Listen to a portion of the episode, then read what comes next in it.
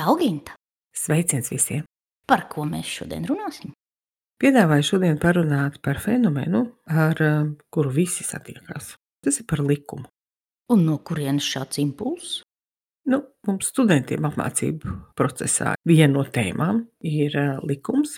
Un, uh, manuprāt, ka viņi ir ļoti laba tēma, lai parunātos, jo runa būs ne tikai par juridiskiem likumiem, jo tieši par tiem es neesmu kompetenti runāt.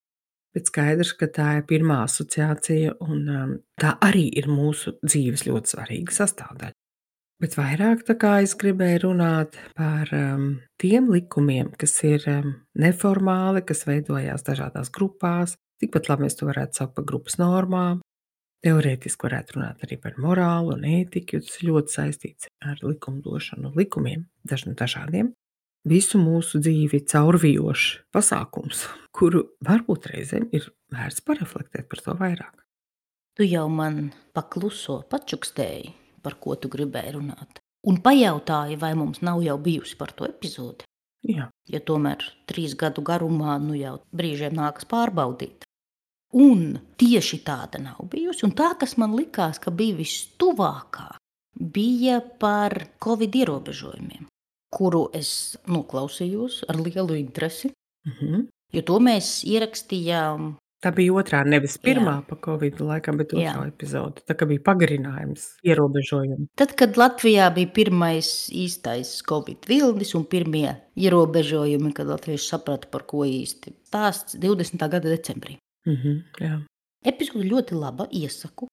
No vienas puses, protams, tas ir tieši par to attiecīgo kontekstu, kuru šobrīd klausoties, liekas tādas brīžiem vārgas atmiņas. Cik ātri aizmirstās, tomēr, vai ne? Mm -hmm. Bet bija, protams, aspekti, kurus mēs pieminējām saistītus ar šīm tēmām par noteikumiem un dzīvošanu ar likumiem. Un kas būtiskāks, manas intereses vai kopējās sabiedrības intereses. Un tam līdz kā zināmas lietas tur ir. Bet uh, es domāju, ka par to var teikt vēl daudz ko vairāk. Tā epizode labs piemērs tam, kā noteiktās situācijās šie jautājumi aktualizējas. Turklāt visiem vienlaicīgi. Nu, Pirmais, laikam, uz ko es gribētu atsaukties, ir um, Aristoteļa formulējums, ka cilvēks ir politisks dzīvnieks. Tātad tas ir dzīvnieks, kura dabā ir dzīvot polisā, jeb kopienā ar citiem cilvēkiem. Un tas ir ieinteresēts taisnīguma, jeb ētikas, un tāpēc morāli atbalstāmas kārtības uzturēšanai šajā kopienā. Jo gribās automātiski senāk skatīties atpakaļ un domāt par valsti, jo valsti tomēr uztur vai veido kas mums, kā Wikipēdija raksta, trīs pamatlietas - tā ir teritorija, iedzīvotāji, suverenitāte, un nākamais ir valsti uztur tiesiskais regulējums. Likumi, kas nosaka praktiski visas vadošās attiecības sabiedriskās, gan iekšpusē valsts, gan ārpusē. Un Tam līdzi nāk modernā valstī monopols uz vardarbību attiecībās ar tiem, kuri neievēro noteikumus. Jā, arī par to valsts parūpējās. Un tā loģiski domājot, protams, ir saprotams, jo vairāk cilvēku vai būtnes dzīvo vienā teritorijā vai barā, jo skaidrs, ka automātiski parādās kaut kāds regulējums. Man liekas, ka dzīvnieku baros tieši tāpat jo augstāk organizēti dzīvnieki, jo viņiem vairāk raksturīga ir dzīvošana baros, un jo viņiem ir vairāk arī pieņemtas normas, kā tas tiek regulēts. Un lasot par pērtiķiem, tas vispār ir amazing. Un tas ir interesanti. Savā ziņā neviens nenosaka šos likumus. Viņi izveidojās, viņi tiek uzturēti, viņi darbojas. Un visticamāk, viņi darbojās kā optimālākā funkcionēšanas forma. Jo ir racionāli pieņemt, ka dažādi bari ir pamēģinājuši dažādas lietas, un ir izdzīvojuši tie bari, kur ir veikuši noteiktas darbības. Jā, un eh, kas ir pērtiķu baros, nu, protams, atkarībā no šķirnes, bet man liekas, orangutāniem bija stiprākais tēviņš ir vadonis un eh, tā pati figūra. Viņš uztur vienkārši visu arī attiecībā uz vadošajām mātītēm un eh, pārošanos un noteikšanu. Un redzi, visu laiku vadošie viņiem vislabākā pieeja ir visiem resursiem. Tas visu laiku uztur to, ka viņi ir stiprākie. Ja? Nu, lūk, tā kā izdzīvošanas nolūkos tiek veidot šādi likumi, šādas normas, vai pat varētu teikt, sistēmas. Un um, šīm sistēmām ir tieksme kļūt stīvām un rigīdām, tā kā sacietēt, un parādās jautājumi par individu attiecībām ar šīm sistēmām, kuras principā ir izveidojušās, lai mūs servētu, bet viņas vienā brīdī arī kļūst ierobežojušas. Protams, indivīdi ir kas labāk piemērojās, ir kas sliktāk, bet kopumā gribētu domāt, ka šīs likumu sistēmas, tā skaitā arī likumi, kā funkcionēt šajās teritorijās, kopienās, viņi tomēr ir aizsargājoši vai dzīvi nodrošinoši. Un, um, protams, ka viņi mainās. Tā tad ir juridiskie likumi. Valsts pieņemtie, kas arī ir daudz dažādas sistēmas. Ja? Kriminālais kodeks, kur ir apkopoti krimināla likumi, civili likumi, īpašuma tiesības, darba likumi, cilvēktiesības un tā tālāk. Tātad mēs varam domāt, ka likums ir instruments, kurš nodrošina kārtību dažādās sfērās. Gan politiskā, gan ekonomiskā, gan sociālā. Un pēc tam mēs padomājam, tiek veidotas milzīgas institūcijas, lai to uzturētu, lai sauktu pie atbildības tos, kas to neievēro. Kāda mašinērija izveidojās. Tā ir tā lieta, ka sociālie likumi un normas ir pārkāpjami. Tādā ziņā, ka, nu, ja mēs runājam, piemēram, kā zināmi zemāki organismi, cik es saprotu, jautājumi, piemēram, skudras vai bites vai tam līdzīgi, visi uzvedīsies paredzami tā, kā viņu sugas uzvedība sūta, un principā vienīgās deviācijas būs, ja viņiem ir apmēram tur parazīti. Tie ir bioloģiskie likumi. Ja? Nu, sākot ar to, ka šūniņas ir sešstūrainas un nevis kā kurai ienāk prātā un tam līdzīgi. Ja? Tā, tie nav lēmumi. Tālāk, tur, kur tās ir augstāk attīstītas zīdītāju sugas, tur var redzēt šo spriedzi starp jā, ir normas, un tad ik pa laikam parādās kāds, kas normas neievēro, un kas tad notiek tālāk. Kā jau teicu, šeit ir arī visa paralēlā institūciju attīstība, sankcijām. Kāda ir tā cena, kas ir jāmaksā par normu neievērošanu? Jo tas nav pietiekami tikai, ka mums ir likumi. Mm -hmm. Gan jau, ka filozofi ļoti daudz par to ir diskutējuši. Bet teorētiski katrai mūsu rīcībai ir sekas. Un atceries to Junga gadījumu, ko es minēju par sievieti, kas noslapkavoja savu draugu, iegūt vīru, kurā viņš parāda viņas dzīves dinamiku, kā sekas šai viņas izvēlei. Viņa netika pieķerta, viņa netika apvainota tajā un nosodīta. Bet viņš parādīja, kā tas viņas dzīvi ietekmēja. Un tādā nozīmē, iespējams, es piekrītu tiem, kas saka, ka mēs esam pārāk nepacietīgi ar savām ego noteiktajām, likuma noteiktajām normām un to ieviešanu. Mēs zinām, cik daudz kļūdas ir tajā arī. Nenoliedzami, bet tomēr lielākā daļa sociālo kopienu vērtību sistēmu, pat tad, ja viņas tic karmai vai kaut kam līdzīgam, tomēr ir diezgan nepacietīgas. Jā, pārsvarā dod priekšroku pārliecināties, ka taisnīgums ir ieviests saskaņā, protams, ar lokālajām normām. Jā. Jo gan hinduisti, gan budisti, gan kristieši, ja, kur tic, ka tur beigās vai nu tavu dvēseli svērs, kā eģiptieši, vai arī nonāks pēdējās tiesas priekšā, un tie tagad visi zinās, ko tu esi darījis. Bet pat cilvēki, kur saka, ka viņi tam tic, nav nekādas problēmas uztaisīt arī zemes tiesu. Mm -hmm. Es kaut kā aizdomājos, es neesmu ne par ne pret. Neesmu tāda anarchistiski noskaņota, neesmu arī ļoti rigīdi par jebkuru pilnīgi visu likumu ievērošanu. Ja? kas arī ir interesants diskusijas jautājums, protams. Bet tas saistīts ar personību. Bet man tāds mīļš analogs ir satiksmes noteikumi, vai ne? Mm -hmm. Protams, mums it kā ir visiem vienkāršāk pārvietoties, jo mēs tipa zinām un paredzam, ko citi darīs. Tas dod kaut kādu zināmu drošības sajūtu. Tā pašā laikā tas, es domāju, arī izraisa daudz avārijas. Jā, jo es esmu pārliecināts, ka citi arī uzvedīsies pēc noteikumiem, bet tas nevienmēr tā notiek. Un piedzīvojot Indiju, kurā es vispār nezinu, vai eksistē satiksmes noteikumi, godīgi sakot. Kad es to runāju ar vienu indieti, kas ļoti erudīts puisis, kas mums bija kā gids arī, viņš teica, ka laikam kaut kāda eksistē, bet viņiem ir tāds viegli rekomendējošs raksturs. Luksuforu praktiski nav. Ja ir tā, ka pa otru pusi apdzīt, tiek apdzīts par otru pusi, ja iet govis, tad iet govis, saprotama lieta, vai ne? Tā ideja ir, ka visi visus redz, ja neredz, tad tiek papītināts, pabrīdināts, Visi visus palaiž, Man liekas, es vienu redzēju kaut kādu nelielu sadursmi. Tas ir maģiks. Un jautājums rodās, mēs sazīmējam līnijas, un pēc tam esam šausmīgi sašutuši, ka kāds nepārvietojās pa vajadzīgajām līnijām. Ja?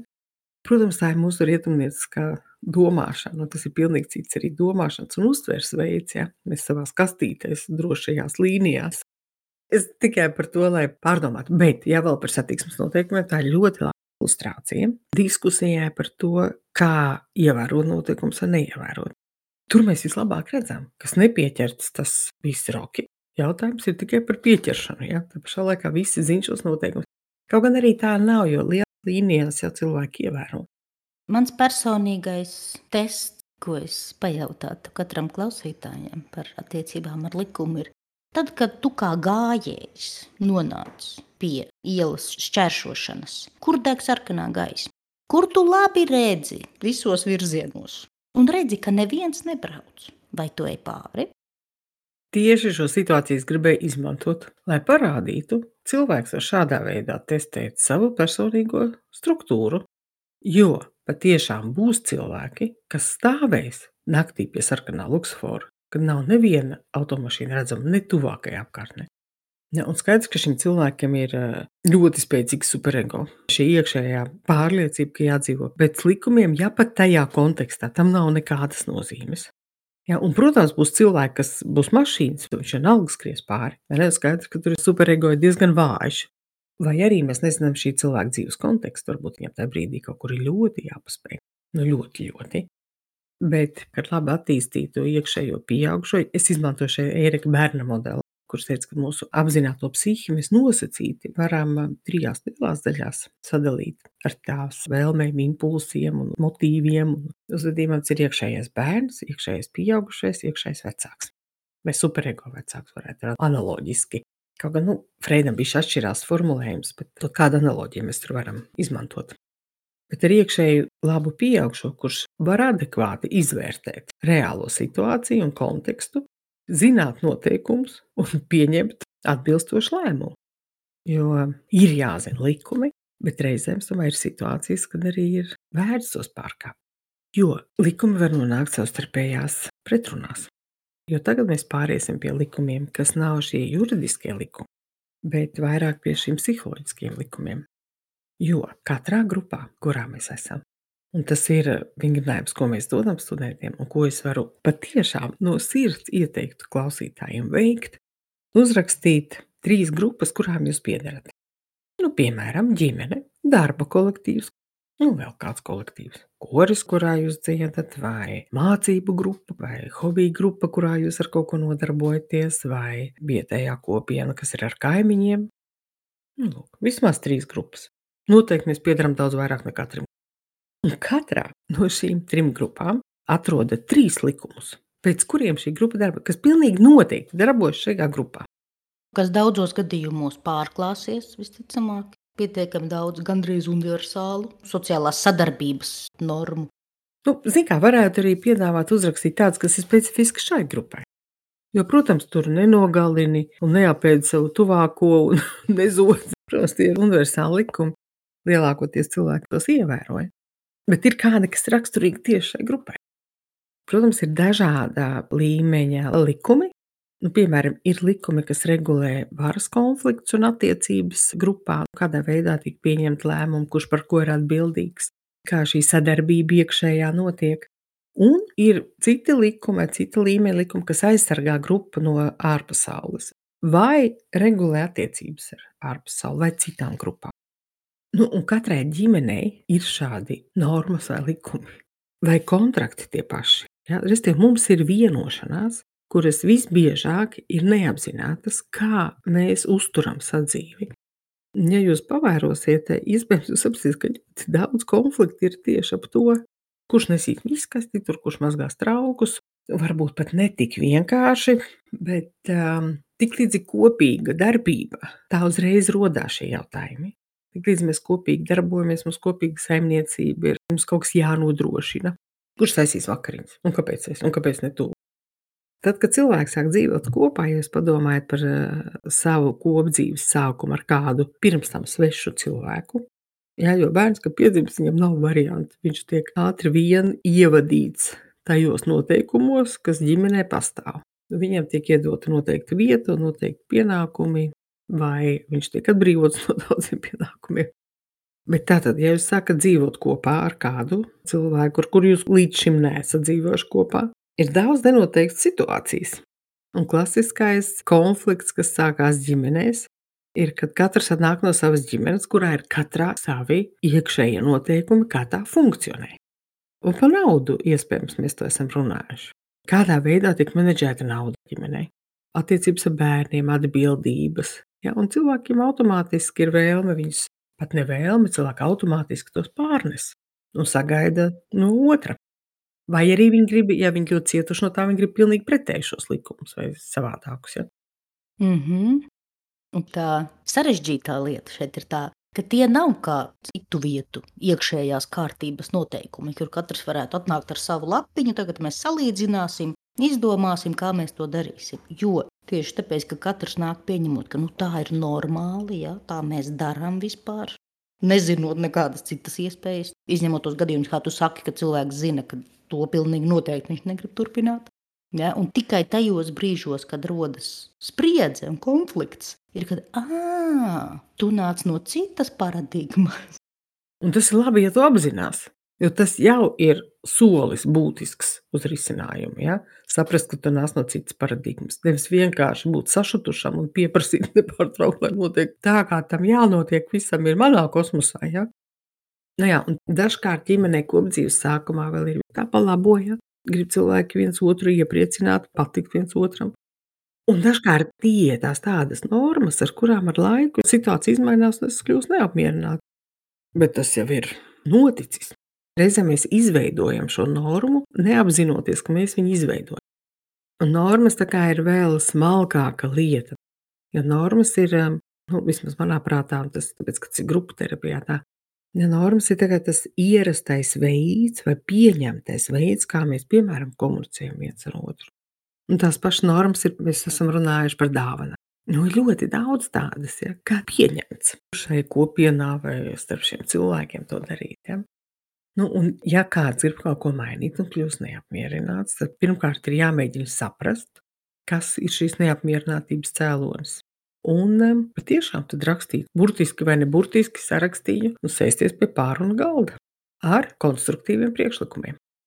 Jo konstruktīvi priekšlikumi, atšķirībā no um, kritikas, no tā vien, kas saka, man viss te nepatīk, un vispār razvodi vieši papalam, ir um, ok, man šis nepatīk, kā es to gribētu. Un lūk, tas jau ir konstruktīvs priekšlikums, kad es nāku klajā ar ierosinājumu, kā izmainot šo situāciju, vai kā es vēlētos, lai tas notiktu. Ņemot vērā arī otru interesi vai mēģinot saskaņot. Protams, sarežģītas ir tās situācijas, kad ja mēs atgriežamies pie šīm mūsu darbības dažādās grupās, kad ir šī uzticības vai lojalitātes konflikts. Vienai grupai ar otru grupu. Ja? Katra grupa kaut ko citu no mums pieprasa, vai ir dažādi likumi attiecībā uz kaut ko šai grupās. Ja? Vēl ir interesants jautājums, kā mēs uzzinām, ka kāds no likumiem ir normāli pārkāpti. Ja slavenākais teiciens ir likuma neievērošana neatbrīvo no atbildības vai, ne, vai no soda, pat varētu teikt. Bet šos nerakstītos likumus mēs varam tikai ar mēģināšanas kļūdu metodu tikai vienīgi kaut kā apjēgt vai saprast, kāda viņa darbojās. Un vainas sajūta noteikti ir viena no tām, kas parāda, ka mēs kādu likumu esam pārkāpuši. Un reizēm tas var notikt arī attiecībā uz likumiem, pa kuriem mēs pat nenojāšam, kas ir dzimtas likumi vai dzimtas interešu nodošana. Vai tu varētu paskaidrot vairāk šo? Tāds vācu psihologs Bērts Hellingers kurš ir aprakstījis tos likumus, kurus viņš ir novērojis, kas strādā sistēmiski arī lielās sistēmās, kas ir eh, dzimtas. Un um, dzimta redz, ir tāds interesants veidojums. Nu, man gribās teikt, kurš strādā ļoti neformāli, jo tās formālās saiknes jau ir starp pirmās pakāpes radiniekiem. Ja, bet tas viss kopums, kas ir dzimta, ir daudz lielāks veidojums Viņš arī uzstāja, ka starppauģu nodošanā un šeit lielajā dzimtā arī strādā noteikti likumi, pēc kuras tās funkcionē. Ja? Un, um, ja kāds, piemēram, attālinās pārāk tālu vai vēlās aiziet, iespējams, ka vainas sajūta ir tā, kas viņu velk atpakaļ. Kas reizēm varbūt ir arī nu, neizskaidrojama. Šajā gadījumā es aizdomājos par to, vai vainas sajūta mums ir tikai tad, ja mēs esam informēti par nodarījumu. Mēs esam uzzinājuši, ka mēs esam izdarījuši kādu pārkāpumu. Nu, vainas sajūta vai pat kauns. Es tā kā atgriežos pie tādām reāli bērnības atmiņām, ar tieši šiem brīžiem, kad tu tiec informēts nešaubīgos terminos. Tu esi izdarījis kaut ko šaušalīgu, principā. nu, tur klasiskie bērnu lietas, kad mēs nerādām uz cilvēkiem ar pirkstu un neprasām, kāpēc viņš ir resns, skaļi ja, un tam līdzīgi. Un tas reāli ir kauns, tā ir kaunināšana. Šī klasiskā socializācija, ko mēs esam runājuši, kas ir kā tu tā. Un es atceros savu tādu sašutumu neviens nebija informējis, ka mēs šito nedarām. Kā es to varēju zināt? To, ka ar kakām uz sienas mēs nezīmējam, to es zinu. Ka mēs šo neprasām, šito man neviens nebija teicis. Es vienkārši domāju, ka tur ir tā atšķirība. Bērniem tas kaut kā tomēr nepatīkami, bet dabiskāk tiek pateikts, ka, oi, jā, tu šo vēl nezināji, bet es tev tagad informēju, ka šitā mēs nedarām. Ja? Bet pieaugušajiem, ja ceļš domājot par nu, ienākšanu, piemēram, partneru ģimenēs, jā, vai vispār citās grupās, jā, jā, tas tā ir interesants. Arī aizdomājos, kā ar tādu nu, novērošanu, un mēģinājumiem un kalkulēšanu, kad ja man tagad gribētos darīt to, kā tas tiks uztverts, vai tā drīkst. Vai man kādam pajautāt, vai man grupā ir kāds mentors, kam es varu pajautāt, vai to drīkst? Mm -hmm. Un šis ir labs punkts, vai ne, kas varētu palīdzēt orientēties novērojami, iespējams pajautāt. Jo daudz no šīm normām, īpaši ģimenē, pieņemtās, viņas jau nav formulētas. Jau cilvēki viņas piedzīvo diezgan neapzināti bieži vien. Un tieši kāda svešinieka acīm vai saskaroties ar citām līdzīgām sistēmām, ja mēs sākam apzināties savējās, līdzīgi kā ar kultūriem. Nu, varētu sev vēl pajautāt šādus jautājumus pašizpētes. Kurus likumus jums gribas pārkāpt? Vai kurus jūs pārkāpjat regulāri, bez nekādas vainas sajūtas? Jo tie visticamāk ir likumi, kur mēs jūtam, kuri mūs ierobežo. Man liekas, te ir ļoti svarīgi, ir, gan runājot par satiksmi, gan par attiecībām ar ieņēmumu dienestu un tam līdzīgām lietām, ka te ir tā sajūta, kāda ir mana investīcija šai sistēmā un ko man dod pretī sistēma. Jā, jā. Un, ja tā sajūta ir, ka tās nav simetriskas attiecības, tad tās ir tās vietas, kur mēs sev dodam atļauju pieņemt savus iekšējus noteikumus. Ja? Mēs esam ļoti reizēm sašutuši, ka kāds cits pārkāpj satiksmes noteikumus, tad, kad mums tas traucē. Vai ka mēs paši ļoti gribam pārkāpt. Tā pašā laikā mēs nepadomājam, cik ļoti tas mūs paši servē, cik mums pašiem tas noder šī sistēma. Ja?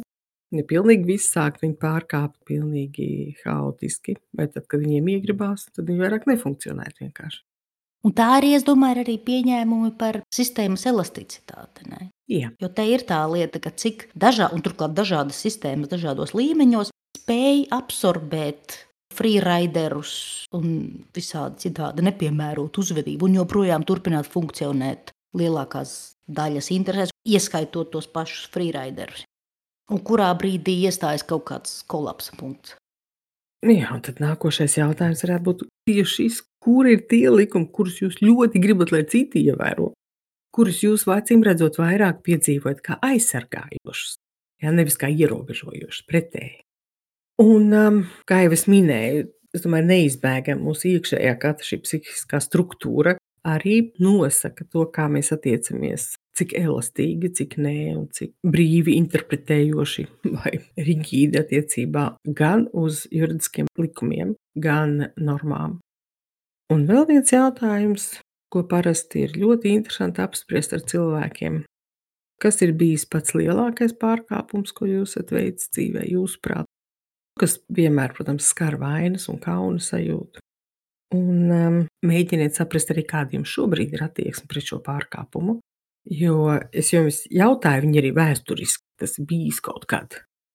Vai jūs joprojām sevi nosodat par to? Varbūt šobrīd ir laiks paskatīties uz tām vajadzībām un vērtībām, kuras šo uzvedību noteica. Varbūt ir vērts ar sevi apspriest vēl vēlreiz šo situāciju. Jautājums, vai kāds ir cietis no šī, vai nav cietis. Varbūt reizēm pat neesmu pārkāpus likumu, bet kāds ir cietis no tā. Un tas ir radījis vainas sajūtu. Un no malas mums ir vienmēr vieglāk, laika distance to palīdz. Mans galvenais message ir, ka to der pārskatīt. Jo, protams, šādas situācijas īpaši, kas ir ļoti spēcīgas bijušas emocionāli, iespējams arī ir iedarbinājuši kādu kontraktu vai kompleksu, kas pēc tam mūs turpina ietekmēt vēl, ja?